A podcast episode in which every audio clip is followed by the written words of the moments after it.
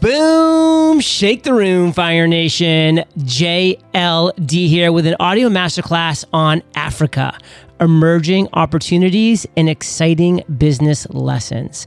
To drop these value bombs, I have brought John Paul Iwuoha on the mic. He is a business transformation specialist who helps entrepreneurs start, grow, and turn around businesses in Africa. In 2018, LinkedIn recognized him as a top voice on startups and entrepreneurships.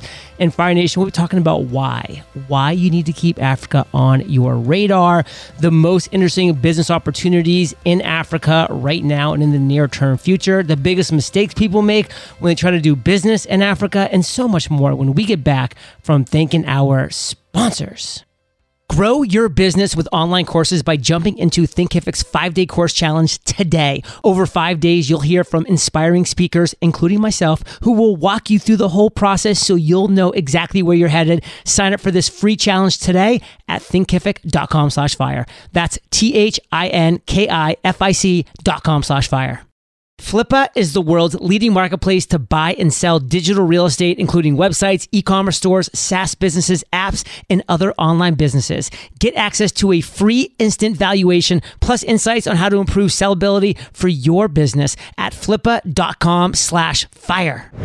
John Paul, say what's up to Fire Nation and share something interesting about yourself that most people don't know. What's up, Fire Nation? I'm almost on fire, not literally. I'm very excited to be here. It's been it's been seven years since the very first time I listened to Entrepreneur on Fire, and I've never really missed it. And um, I'm really excited to be here. One thing um, I I have about me that most people don't know is I think this started at 10 years old, and that was the first time I came across the term ambidextrous.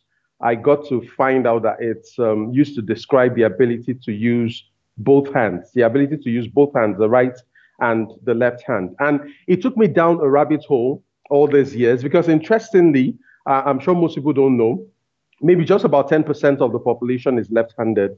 And there are very many exciting, interesting people who are left handed. But what actually struck me was the way left-handed people have been treated over over time. I'm naturally right-handed, you know, and I thought it would be cool to be able to use both hands because I was writing a bucket list of things I should be able to do by a certain age to be an interesting person, and I thought it would be nice to be able to use uh, the two hands. But then it got me down this rabbit hole, and I, I started to discover a couple of things. For example, in medieval times, um, people who were left-handed were arrested and sometimes burnt at the stake what? because they were accused of devil worship and things like that. The Romans taught us the, the art of the handshake. But one other thing the Romans taught us, the ancient Romans taught us, was the art of wearing the wedding ring on the left hand. But then the reason behind it is that the, the wedding ring is supposed to ward off the evil powers that are more or less thought to come through, you know, the left hand. You know, things like that. Several interesting, but for example, in the US, the very first left-handed president, James Garfield, was able to write with both hands. He could write Greek, Greek with his right hand and Latin with his left. In 1992, we had something very interesting. All the presidential runners from the Democratic Party, the Republican, and the Independents, Ross Perot, all of them were left-handed. Wow. That was George Bush Sr. and Bill Clinton and Ross Perot. All of them were left-handed. And then we had the we had three consecutive U.S. presidents who were left-handed: um, Ronald Reagan, we had um, uh, Bush Senior and we had Bill Clinton. Now, of course, Obama is is left-handed. So very interesting thing. So I learned the art. I started with brushing my teeth with my left hand, and boy, I I caused a lot of damage, you know, in the first few weeks. But then I continued and continued for about two to three years, and I mastered that. And then I moved on to writing with my left hand. And you know, since then, you know, I, I got married and I was hoping I would have a ha- I would have a child who's left-handed. Um, I missed it with my first um, child, but then the second one turned out to be left-handed. And I see left-handed people as very cool people. And if you look at what they've achieved, most celebrities, Brad Pitt, Angelina Jolie, Keanu Reeves, now I can go on and on, Julia Roberts, many of them, Hugh Jackman, many of them are left-handed. And if you th- really look at it, they're just 10% of the population. But then when you get to the heights of achievements, from the highest office in the land to more or less the cream de la cream of um, of um, celebrity status and all that. They dominated, but these guys are just 10% of, of the population. And I think it's important in this age of diversity where we tend to look at diversity through the lens of race, through the lens of religion and tribe and all that, it's important to remember that people who are left-handed are discriminated even in society. In today's, even though it's subtle, for example, in, in, in product design, golf clubs, um, cup holders in cars, at the checkout counters, most of those things are designed for right-handed people. And it's important to realize that we have um, this uh, segment of our population who we don't really factor factor in. So for me, the left hand right now, somebody who can now use both hands represents rebellion, represents creativity, represents uniqueness, and represents being special. So that's one thing I know most people don't know, but it's something I revel in that I'm now ambidextrous. I'm able to use both hands. Well, this is fascinating stuff. And Fire Nation, I'm sure from my little introduction with the title, which is Africa Emerging Opportunities and Exciting Business Lessons, you did not expect that little rant by John Paul, but he's a very interesting guy. In fact, I get over 400 pitches every single month for the eight spots of Entrepreneurs on Fire. So it's quite difficult to, get through my team and then even get to me and then to, you know, to go through the process and actually get selected. And his email was that special that it made it through all of these processes, got to me, and then of course now we're speaking here today. So of course he was selected, and I'm actually going to have my team um, go ahead and post that email because it's really cool to show you what can happen when you go above and beyond and get really personal and, and share some really cool things about yourself. So we'll post it on the show notes page. So if you want to see John Paul in action and how he ended up getting on Entrepreneurs on Fire after listening for seven years to almost every single episode, you're to have to go over to the show notes page and check that out. Now, we are talking about Africa, and I want to know, John Paul, why?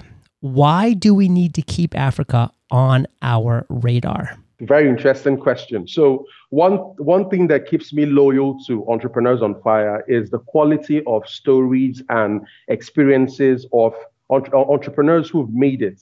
That's one big reason why I listen, and I'm also sure that's why many people listen to the show. But interesting thing is, what being an entrepreneur means that you're able to live in the now and also prepare for the future. So it's almost impossible to think about the future and not think about Africa. And here's why. When you look at the, the population of the world, Africa currently has the youngest population of people right now. 60% of people on the continent are below the age of 25.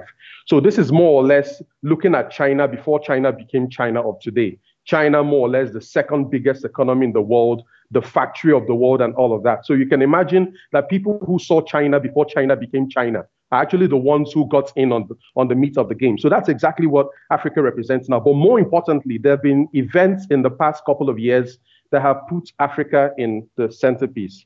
The very most, the most recent one, which is very interesting, is COVID. Now, all this time, most companies have built their supply chains around China and Southeast Asia. But then when COVID hit, it was obvious that supply chains were very vulnerable. And if you're going to diversify your supply chain, it's impossible not to look at Africa. If you're looking at affordable labor, if you're looking at um, the proximity of the continent to either North America or Europe, and what are the means? Most countries on the continent either speak English or French.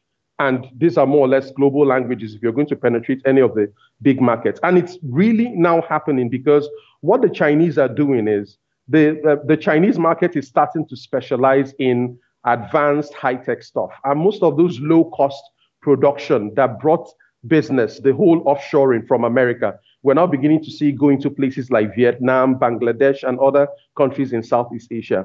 But then you, you cannot forego a population of 1.3 billion people, which is what Africa presents. And what we're now seeing is we're, we're beginning to see some companies set up um, operations within the African continent, places like Rwanda, Ethiopia, um, Ghana, Senegal. And what they're doing is they are preparing, these guys are digging in for the future.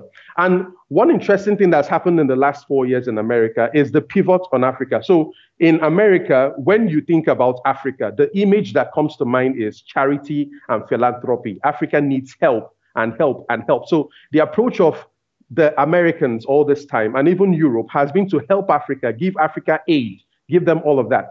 What the Chinese are doing is they're coming with more or less trade and business and things like that. So what Africa needs really, because you you you have this population of very young people, enterprising people. I didn't even mention that 60% of the world's un- uncultivated arable land is in Africa. So in most parts of the world, we've maxed out the land space. Yes, we're doing, we're using technology and other means to increase the yield on the land.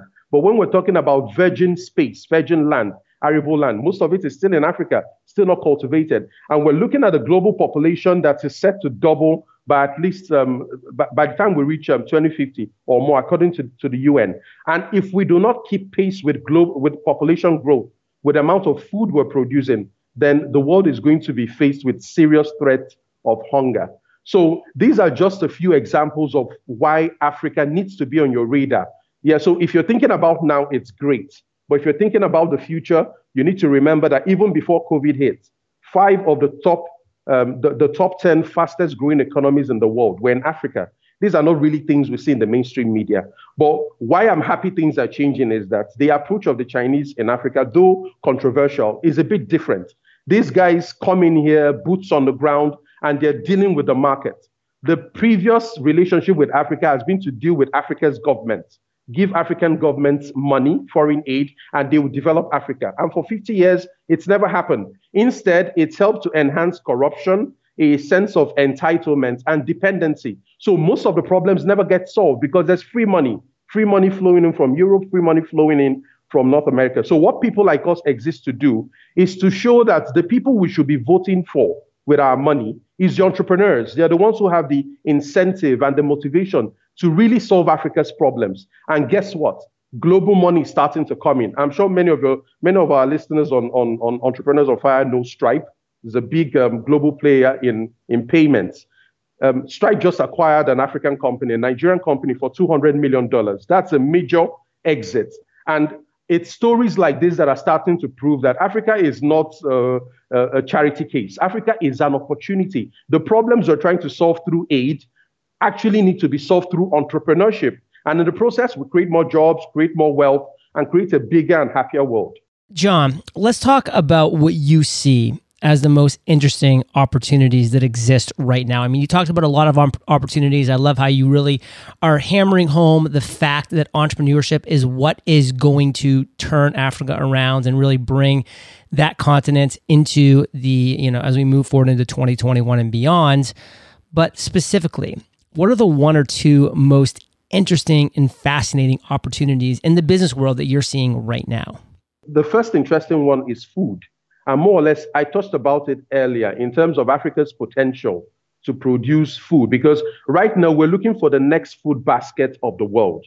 And one interesting thing that Africa offers is the area of what we we now know as superfoods. So, for example, there's a grain that's grown in West Africa. It's a grain called fonio. Now, this grain is so rich in cultural significance. For example, when the tombs of ancient Egyptians are, are more or less open or ex- excavated, um, amongst um, other materials like honey and things like that, fonio, fonio, F-O-N-I-O, is one of the grains that, that the ancient Egyptians actually put in the, the pyramids, in the burial chambers of their dead pharaohs. That's to tell you how important it was back then. This is like one of the longest grown, one of the um, um, grains that's been grown the longest in history, almost 5,000 years. Now, the reason why fonio is important is when you look at the American market and the European market, more or less developed world, and you see how important health and wellness is, this whole thing about eating organic food, um, gluten free food, and things like that, you now start to see that a food like fonio is actually superfood but in Africa, it's grown by poor people. In Africa, it's eaten by poor people. Then I start to see what America has done with a, um, a grain, a cereal like um, quinoa, which is more or less a breakfast cereal. Before quinoa became like a blockbuster cereal in America, it, it, it had the same profile as fonio in South America. So what we're beginning to see is, for example, there's a celebrity chef in New York. His name is Pierre Thiam. He's now taken fonio, he's packaged it, not just in its physical format, but in the narrative that's used to sell it. And last year, I think it was early this year, he got a national distribution across the United States in Whole Foods, you know, to distribute this kind of food. And Fonio is just one. I know many of your listeners may be familiar with moringa, which is another superfood. It grows in the wild in Africa. We really take it for granted over here. But then we've seen entrepreneurs come in here and repackage it into something that's selling, you know, like a, a lot because it resonates it resonates with the health and wellness movement, the big trend going on in the US. And that's really huge right now. So many people are really passionate about the superfoods and you know the, the quality of foods they're putting in their mouth. And that's why I love how you talked about how, you know, we're looking for the next food basket of the world. So that's really fascinating. So John Paul, one more thing before we move on. One more opportunity will be solar. It will be impossible to talk about opportunities in Africa without talking about solar. For those people who don't know, more than 50% of the population still doesn't have access to the grid. And guess what? A lot of the money that Africa has been receiving over the last five decades as foreign aid has been to more or less provide this infrastructure. The problem is, if you look at electricity through the conventional lens, where you need to have some kind of national grid that everybody has to then connect to. It's going to be almost impossible to get all parts of Africa connected because they're very remote areas, very rural areas, and things like that. So the solar revolution that's going on in Africa right now is like a, is like a square peg in a square hole because people don't need to connect to the to the to the grid, which is very expensive. Just having a solar panel on your roof, we're not beginning to see important changes. People can stay awake for longer Kids can do their homework into the night. Um, small businesses can stay open and sell more, and it's been growing like you know like gangbusters. So the interesting thing about solar here is that um, most parts of Africa sits in the equator, so we don't lack for sunlight. We have like 300 plus days wow. of free God-given sunlight yeah. every year. Yeah, you see, and then we, we we don't need to keep digging up all these dirty fuels and things like that. Even though up till now Many parts of the continent still don't have that. So these are local solutions to local problems. And I'm hoping later on in the interview, I'm going to throw some light because Africa really doesn't work as a cut and paste or copy and paste because there are some nuances to working on the ground because you have to tailor the solution to the problem on the ground, which is what I think um, this whole policy of foreign aid and things like that have been getting wrong. But the entrepreneurs on the ground get it. Entrepreneurs get it because they know there's an incentive to solving a problem. And if you don't solve the problem the way the market wants, the market won't give you their money. So those are exactly the foot soldiers we need on the ground to to, to make the change. And it's not just Africans. We're seeing all sorts of people from around the world, particularly the US, Canada, and Europe, come here to solve interesting and frustrating problems. See, this is fascinating. Like, I personally love this solar revolution that's going on because it just makes so much gosh darn sense, Fire Nation. I mean, you know, instead of like stringing wires like across mountains and valleys and having the damage that's going to happen to that and digging up these dirty fuels that John Paul is talking about, I mean, why are we not just slapping a solar panel on somebody's roof and allowing them the natural sun to power what they need. I mean, it's fantastic. I can tell you about 12 months ago, I actually went solar in my house here. I have 41 uh, panels and I have three Tesla power walls in my garage. So I'm essentially wow. off grid. And it's just a great feeling that, like, right now, as I'm talking to you, John Paul, my entire house, everything that I do is powered by the Puerto Rican sun. And, you know, we, we also are, are quite close to the equator. We get a lot of sunny days per year. So it's very ideal. And why not use this natural natural wonder that we have. So, Fire Nation, we have so much more valuable stuff coming up when we get back from thanking our sponsors. Considering selling your business or wondering where to even start when it comes to finding out how much your online business is worth? Meet Flippa, the world's leading marketplace to buy and sell digital real estate, including websites, e commerce stores, SaaS businesses, apps, and other online businesses. Their mission to give every business owner a pathway to exit. So, how do they do it? For starters, visit flippa.com slash fire and get access to a free instant valuation for your online business, plus insights on how to improve sellability. Flippa has more historical sales data than anyone else, and they are the largest marketplace globally for buying and selling sites, stores, apps, and online businesses. So, yeah, their valuations are accurate. Once you list for free on Flippa, you'll be connected peer to peer. That's right, buyers and sellers meet on the platform, negotiate, and exchange funds and assets. With over 30,000 new buyers joining Flippa monthly and over 300,000 buyers globally, it's no wonder Flippa is the number one marketplace to buy and sell digital real estate. Get access to a free instant valuation plus insights on how to improve sellability for your business at flippa.com slash fire fire. That's F L I P P A dot com slash fire. Thinkific is the best platform to create, market, and sell your own online courses. And we speak from personal experience. Since moving our online courses over to Thinkific in 2017, we've welcomed thousands of new students into our courses. If you're currently training people or considering it as a business model, and you've got a book, blog, coaching practice, YouTube channel, or podcast, then turning that into an online course can help you reach a wider audience, build revenue, and make a bigger impact. And Thinkific is the perfect partner to have by your side. Plus, Thinkific has an exclusive offer for you Fire Nation to join their free five day course challenge. Over the five days, you'll hear from inspiring speakers who have firsthand experience in building a thriving online course business, including myself. Get ready to take all the guesswork out of getting started. One student who recently finished the challenge said, This is an excellent course. It keeps you moving and takes a lot of the intimidation and confusion out of the process. I would highly recommend this challenge. Sign up for this free challenge today at thinkific.com slash fire. That's T H I N K I F I C com slash fire. John Paul, we're back, and I want to talk about the biggest mistakes that people make when trying to do business in Africa. I mean, you just got to be, you know, nervous and a little trepidatious when you don't know what you're doing, which is why it's great when we have people like yourself coming on who have experience, who have knowledge that can share with us what to avoid, the biggest mistakes that people are making, so that we can learn from those mistakes. I think the very first one would be, of course, Africa suffers from the impression problem. And it's important to understand where this is coming from. If you don't see Africa as a poor place, you don't have the incentive to more or less give donations and charity. So I think there's an industry that benefits from that perception. So the very first thing I, I need to get out of the way is yes, Africa is poor, but not in the way you think. So anybody who's run a business before knows there are two ways to maximize profit. You can maximize profit by your margins, or you can maximize profit by your volumes. So guess what? Most of these businesses that are doing well in Africa are not working on the margin side because m- many people on the continent just don't have the money.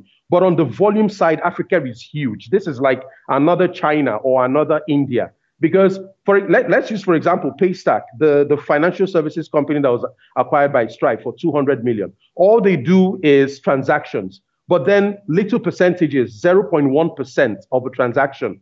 Just, you know, spread that out across millions of customers. Then you start to see where the money is. So this perception that Africa is poor, yes, it's correct, but not in the way that you think. And that's because you can still pull the lever of volume. And that is the secret to the success of many of the entrepreneurs we're seeing here, from solar to financial services to urban logistics to education to all sorts. So that is one thing to get out of the way. The second common mistake people make is they think since it's a poor continent, since people just don't get it, since they are backward, let's go use what we have that works for us in the West or in China or in Asia and just copy and paste it on the continent. It doesn't really work that way. For example, one of the biggest innovations on the African continent is mobile money. Now, that is the ability to use your phone to transfer money and complete transactions. Mobile money is run on USSD, which is 2G technology. Right now, we're, we're talking about 5G, but that is 2G technology. And Africa has, African entrepreneurs have done amazing things with 2G technology, which is a legacy technology. In fact, that technology was exported to a place like Afghanistan. So during the US occupation and things like that, where um, Af- Afghan soldiers had to be paid, it was that same technology that was still used there to make sure that people got their money on time. So here we, there's there's a concept of frugal innovation that's being practiced here. It doesn't have to be the, the cutting edge technology or more or less AI or advanced stuff. We're still going to get there. But what Africans are very good at, especially its entrepreneurs, is being able to work with limited resources and achieving, you know, amazing things from that. So that's one other way. The third way is this, this distance doesn't help. If the only lens through which you see Africa is what you see in the news, then you're basically missing the script. So beyond tourism, it's important that when you make when you pay a visit here, look beyond the safari and the elephants and the lions and all those things, and really see what's going on. Because in my own um, honest assessment, that is one thing the Chinese are very good at. For example, I'm making this call from Lagos in Nigeria. Oh, wow. If an American comes to Nigeria, there are certain areas, parts of town I expect they're going to stay. And that's, of course, there are many considerations, security and things like that. But when the Chinese come, they go into the hinterland, the hinterland. They actually go to feel the pulse of the environment. Yes, there are risks and things like that. But um, John, I know you know that one of the keys to success in any business is being able to know your market. Yeah. And you can't know your market from the from from the from a distance or through the news or what you watch on TV. You actually have to come feel the pulse for yourself. So, John Paul, you've learned a ton of business lessons from listening to Entrepreneurs on Fire over the seven plus years you've been listening. I mean, the thousands and thousands of guests that you've heard talk about their successful ventures, their struggles, their obstacles, their challenges, their lessons learned. Now it's your turn. You're the guest on Entrepreneurs on Fire. So, what are the most important business lessons that you've learned while working with entrepreneurs in Africa? The first big lesson I've learned, because I work with a lot of people who are trying to start businesses and other ones too who have already started businesses.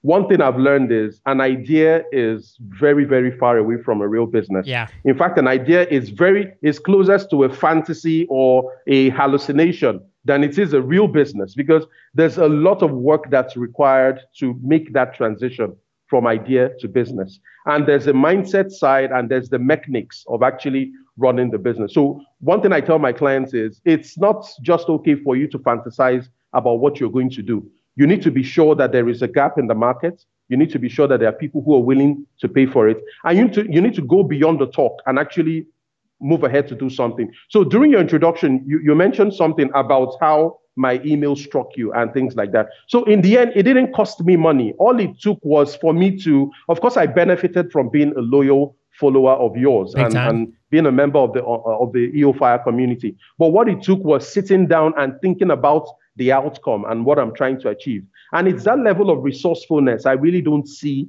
in a lot of people. And there's one thing I have to blame, and that is this whole this whole thing about just pursue your passion. So passion is necessary for success, but it's not enough because anybody who succeeds has to do some things they don't like, some things they don't want, but they just have to do them. So discipline tastes good when you already have discipline. But before you have discipline, nobody wants to wake up by four o'clock in the morning to go take a run. So if you've developed the discipline, you like it. But before you do that, it's going to be difficult. So if there's any lesson I want anybody to take away from here, uh, it, it will be this doing what you want to do will not get you to success.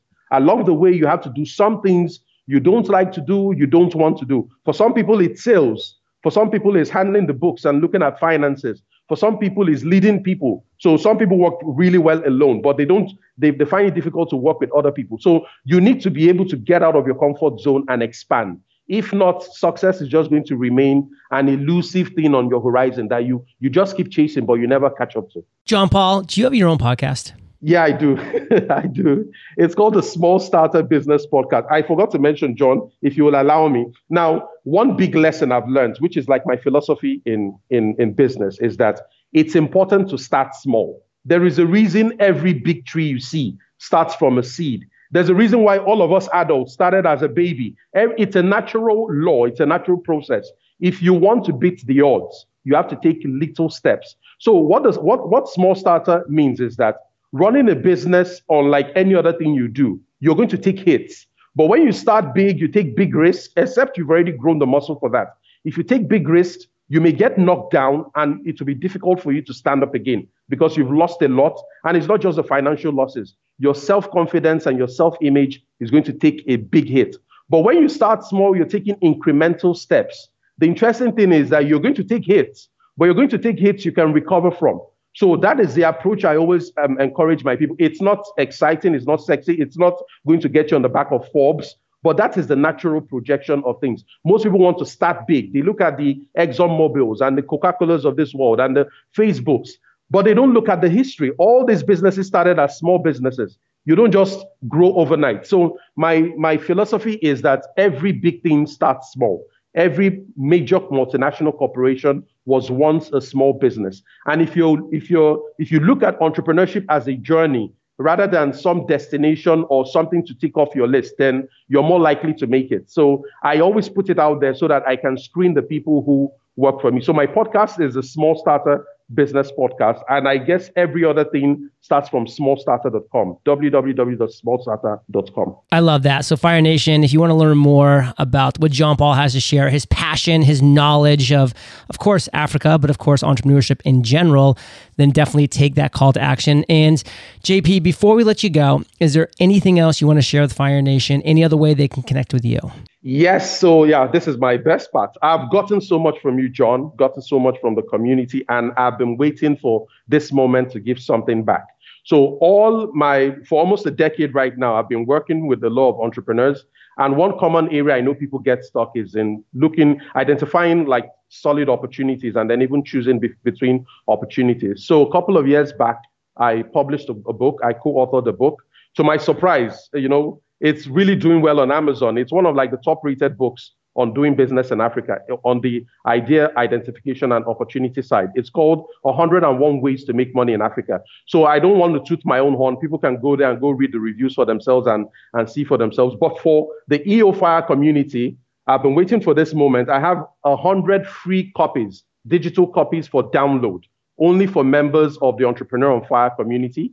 You can download it at smallstarter.com slash fire. It's smallstarter.com slash fire. So that's exactly where the journey starts. If you've, if you've had the wrong impression about Africa or it's been a distant place to you, you don't understand anything about it, this is like a very easy and risk-free way to get started. Download the book, fill up your mind. Um, if you're like the typical reader, your brain is going to be sparking with a lot of interesting ideas. And then we can we can take it from there when you make up your mind to take the next step. So I thank you very much, John, and I hope um, um, in my own little way, this book is really going to enrich a lot of people in your audience. So the first 100 people who head over to smallstarter.com slash fire can download the, know, the, the digital copy for free. John Paul, you have been a pleasure to chat with here today. In Fire Nation, you're the average of the five people you spend the most time with. You've been hanging out with JPI and JLD today, so let's keep up that heat. Head over to eofire.com, just type John, J O H N, in the search bar, and this show notes page will pop up with everything that we've talked about here today. Best show notes in the biz. And of course, if you want to read that email that John sent on over, go to the show notes page because that'll be there, and uh, it's quite a special one. And the strong call to action fire nation is to head over to smallstarter.com slash fire the first 100 people to do so will get the copy of his book for free john paul thank you for sharing your truth your knowledge your value with fire nation today for that we salute you and we'll catch you on the flip side thank you john Hey, Fire Nation. Today's value bomb content was brought to you by John. And hey, Fire Nation, my first traditionally published book is hitting the shelves March 23rd of 2021, and I am fired up to say the least. The title is The Common Path to Uncommon Success. The Common Path to Uncommon Success. Your roadmap to financial freedom and fulfillment and pre-orders Fire Nation are everything for a book success. So if I've given you any value over the years, it would mean the world. I mean the world if you headed over to my pre-order page and lock in your copy or copies. If you pre-order, I have some sweet bonuses and extras for you and your loved ones. So definitely get those bonuses. Head over to eofire.com slash success to check out the awesomeness today. I'll catch you there or I'll catch you on the flip side. Grow your business with online courses by jumping into Thinkific's five day course challenge today. Over five days, you'll hear from inspiring speakers, including myself, who will walk you through the whole process so you'll know exactly where you're headed. Sign up for this free challenge today at thinkific.com slash fire. That's T H I N K I F I C dot com slash fire. Flippa is the world's leading marketplace to buy and sell digital real estate, including websites, e commerce stores, SaaS businesses, apps, and other online businesses. Get access to a free instant valuation plus insights on how to improve sellability for your business at flippa.com slash fire.